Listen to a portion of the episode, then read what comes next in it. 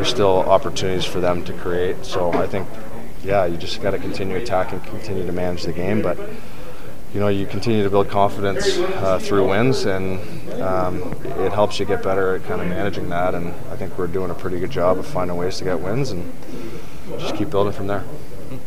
Sam, are you guys doing any scoreboard watching right now, or are you just focused on the ice right now? We just gotta take care of our business, and then let the chips fall where they may. I think there's you know, obviously a lot at stake with every game, but.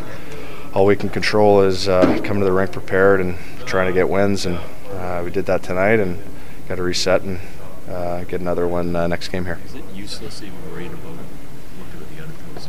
I guess Gretz used to say, "Is if you're clinched the playoff spot, you don't have to worry about what's going on." Yeah, I think it's a comforting feeling when you know you're there. You don't have to worry about the games. Well, I don't. You know, I think for us, you don't worry about it anyways. You know, we still feel there's a lot in our control right now. You know, we play teams ahead of us, but at the same time, you just got to take each game as its own game and just try and get wins. And you know, we're continuing to build, and we're doing some good things, and got to get another one next game.